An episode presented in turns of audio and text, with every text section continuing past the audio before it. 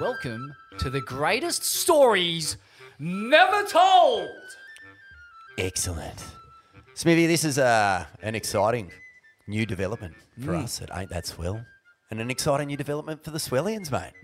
Because at the start of every single show, you list the different magazines, the different cone pieces that you've award, you've won or been awarded. Two so far, probably more to come. By an independent journalism board of excellence. Of, of stoning fucking freak shows who know exactly what good journalism is, That's right. especially in surfing. The only people who know.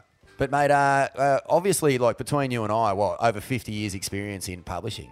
God knows how many, uh, you know, words written and then just discarded on paper. That's right, Vaughan. For too long, my genius has laboured in the dusty pages of surf print magazines. No longer! yeah, and the problem is, is like every time there's a flood or a fire, surf mag collections get burned. They turn to ashes, Smithy. They turn mm. to mold. They turn to mushrooms. That's all we've got. Mm. So the plan is, for the sake of storing, locking into the time capsule of history, the great articles that you and I and a couple of other special guests, possibly Nick Carroll, possibly Sean Doherty, a couple of others of uh, who we admire and who have we have been around for a long, long time.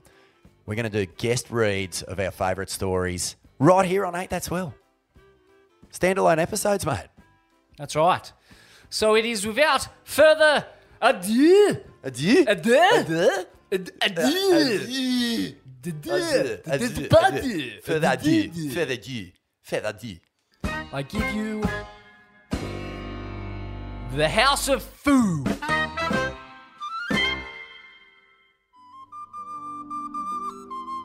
The House of Foo. Lost souls and soulless shenanigans at a North Shore institution. The house that Mark Foo built. Ivan meant well, but he was having a shocker tonight. He'd come home pissed from Surfer Bar, the cheesy fuck factory on the north shore of Oahu, and at 3am I'd woken to the sound of water hitting linoleum. Ivan, Ivan, I'd yelled, flicking the light on and off. Dude, you're pissing. It was no use. He was out of it. A whiskey trance. I'd known the feeling. I'd pissed myself once before in South Africa during an acid psychosis, but at least I'd done it outside. More by chance than anything, if I'm to be truly honest. I hadn't known Ivan long. We'd met on his first day at the House of Foo after I'd taken an interest in his pipe quiver. They were good boards, the kind of boards that suggested he knew his shit. Long, smooth outlines, a good amount of rocker, mostly quads. But Ivan didn't know his shit. I'd gone surfing with him at Makaha shortly after, where I was horrified to find he was a kook. A tiny 40 something year old Brazilian kook who looked uncannily like a mole from Wind in the Willows when dressed in his little rip curl wrestling suit with his hair all slicked back. A few days after meeting Ivan, I'd woken to him noisily masturbating in the bunk across the room. The squeaking bunk woke me up. The faster he wrenched at his cock, the louder and quicker the squeaks. See, puss, see, puss, oh, see, puss, he was saying, apparently into his phone. He'd hidden himself behind a yellow privacy blanket hanging from the bunk. You could hear the moist glugging of lubricant. He was one of those real indulgent wankers. You know, the kind that really treats themselves when they jerk. It was foul. But I did nothing. I'd already made a promise to myself. I was not to get involved in the petty world of hostile politics and human frictions. I was here as a journalist, an observer, and these people were nothing more than my subjects. They were beneath me, as were their petty grievances. And so I lay there and I smiled. I smiled as the squeaking of the bunk climaxed, just as I smiled as the acidic smell of Ivan's piss filled the room. Once he was done pissing, he inexplicably slipped his thongs on and went to the toilet to wash his hands. This was going to be a good story. It's hard to imagine a place in the world with more faces than the North Shore of Oahu. It's positively schizophrenic. Growing up in Australia, you're taught to fear it. It's a place where one mistake, one drop in, one snake, one blown wave, or one wave on the head might land you in hospital or worse. And that's just in the water. On land, you face a whole nother list of obstacles. make eyes at the wrong girl, stumble into the wrong party, go too fast on the bike path, say the wrong thing, publish the wrong thing, and you'll get the same result. So much history, so much controversy, so much celebrity, so much drugs, and so much money. That is the North Shore from afar, a tough, intimidating, impregnable place. But up close, it's different. You see all the cracks. You realise that Hawaii is one big crack when it comes to America. An outlier of the kingdom, with all the creature comforts, crackheads, and extreme characters of home, only now with the added bonus of anonymity. It is a place where people can disappear, start afresh, or plunge deeper into the patterns of addiction and dysfunction that made them a pariah at home. The cloak of anonymity is a powerful thing. You can get drunk on it pretty easily, but as liberating as it may seem, it does not make you invisible. At least, not when I'm around. The crack within the crack is the House of Foo, also known as Plantation Village, located just around the bend from Waimea Bay. In a moment of altruism that far outlasted his short but exceptional life, it was opened by the legendary Hawaiian big wave surfer Mark Foo in the 1980s. It remains the only affordable lodging on the north shore of Oahu today. Such is the great paradox of the Keep the Country Country movement on the North Shore. While incredibly effective in preserving the rustic charm of the Seven Mile Miracle through its well organised opposition to development, it's also created a total vacuum of affordable lodging. A hundred bucks a night is the standard, making the North Shore by far the most expensive surf town I've ever been to, and I've been to them all. It's also completely changed the types of people you meet around here. Where once it was a no bullshit roots and all proving ground for big wave hellmen, today it's full of gawking yuppies and Mustang convertibles. The same fucking model, every time. Some locals have taken to calling the North Shore Hollywood. I bunked down in the Plantation Village, a series of classic six person surf shacks just down the road from the main building. Until 1946, the shacks were lived in by pineapple plantation workers, and they've changed little since. Most have a stove and a kitchen, all have bathrooms, and some, like mine, come complete with psychedelic acrylic paint swirls on the roof. There's a classic veranda out front for smoking pot. It's a bikeable distance from every wave worth surfing on the North Shore, except Haleiwa, too far. I'd never felt more at home. There was every kind here an African American prostitute from Idaho, a Latin American PGA Tour golfer from Florida, at least two ex cons, various perverts, alcoholics, and drug addicts, and a guy who'd sucker punched a gay bodybuilder in New York and become a YouTube sensation. Court decision pending. I felt like I'd stumbled into some kind of nirvana. A nirvana of kitsch 90s surf iconography and a lifestyle preference that will never get old. While Ivan was cleaning himself up in the bathroom, Strauss had begun to choke, possibly on his own vomit. The Canadian girl sleeping above me began shrieking that I wake him up, but I'd seen this pantomime before. Strauss was the most functioning alcoholic and prescription opiate addict I'd ever met. Before arriving at Hotel Foo, he'd been back in his hometown Tahoe, attending his best friend's funeral. His friend had died of a prescription drug overdose, and Strauss, distraught, had sought consolation in the dead man's stripper girlfriend. They'd started hooking up, but Strauss already had a girlfriend, a big fat girlfriend, and they had a house together. This complicated things. Strauss's solution was to quit his pizza delivery job, sell the house, break up with the fat chick, and fly the stripper out to Hawaii with him. But on day one, the stripper had smacked her knee on a rock swimming and flown home for treatment. Strauss washed up at Hotel Foo later that day in a spin. He came up the stairs onto the wooden veranda with a $20 bodyboard from Costco and a badly broken heart. Fresh out of jail on a marijuana cultivation charge, he was constantly slicked in sweat and wore the classically yellowed complexion of a prescription drug addict. He also had eight ounces of premium Californian skunk, which he'd flown in from Oakland.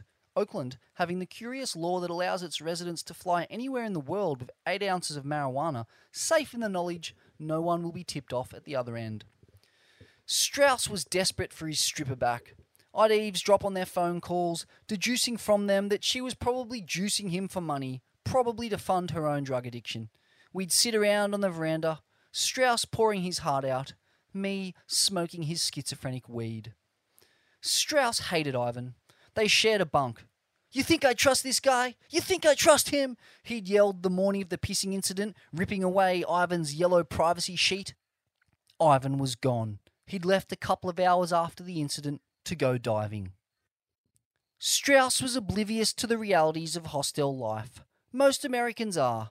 They don't tend to travel that much, less than most Western nations anyway.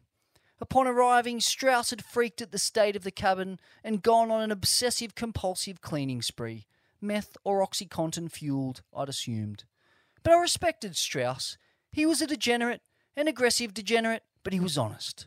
He had good hygiene, and he dealt with conflict face to face. Consequences be damned. But his constant ranting against Ivan was turning me against Ivan, and in doing so, he had exposed the cracks in my plan. I was entering the fray. By midday, the word had come down from management that Ivan was out, or at least out of our room. He moved into an all girls cabin two doors down.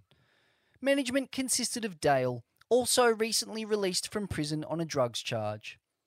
Dale lived in a caravan across the way, surrounded by uncollected bags of trash. I was there to watch Ivan clear out his stuff that afternoon.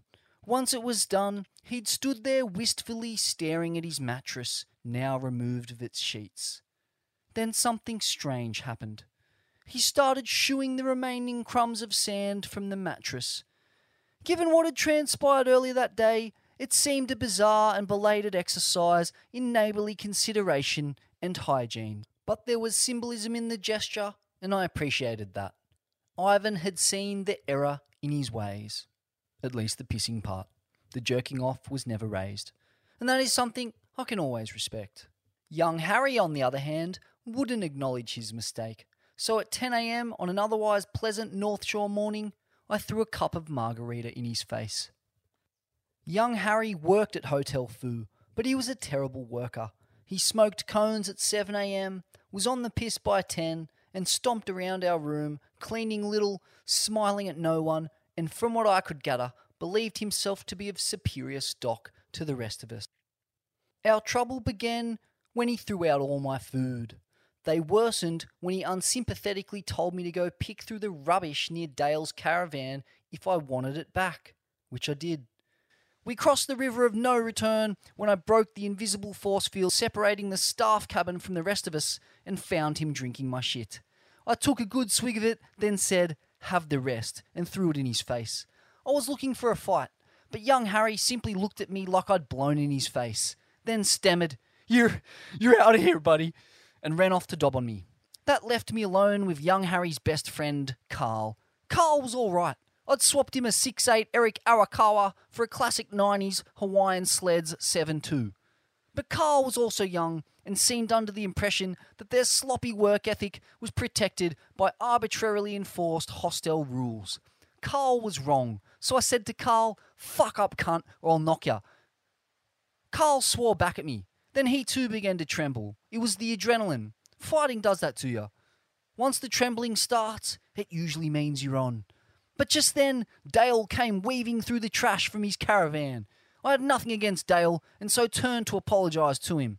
But right then, Carl threw a coffee all over my back. Coffee dripped from everywhere. He'd even gotten it in my mullet. I was about to learn a bit about how Americans deal with conflict. Charlene, it turns out, wasn't too bothered. Agron, the other manager, however, wanted a different resolution. He was very clearly a wild man, drove a camouflaged rape van, had long hair, a beard, and spoke with a thick rural accent. He'd kept us all awake a few nights earlier, howling whiskey fueled obscenities at Strauss. I heard him threaten to destroy Strauss, and Strauss was gone the next day. Now he was after me. Agron loped up the driveway with a big black man who also worked at Hotel Foo. They called my name into the night, but I surprised them by answering from the veranda next door. They peered up into the light and saw a haze of ganja smoke beyond which stood a full deck of red eyed, shirtless Australians. At least three of them wanted a fight.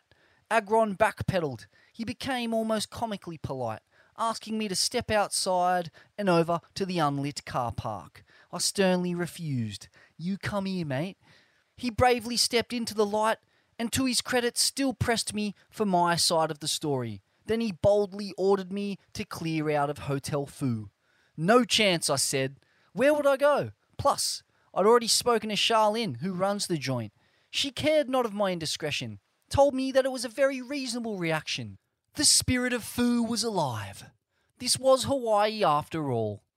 I stayed, but somewhere between the schizophrenic hydro skunk I was smoking and the Martin Place siege, I had a revelation. This was also America.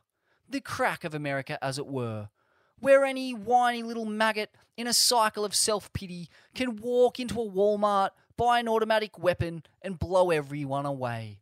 Skinny, weak young Harry seemed like the kind to do it. Fuck. Hold strong, spirit of Foo. The House of Foo originally appeared in the April 2015 issue of Tracks magazine. Several names have been changed. Smithy, mate, that was all time.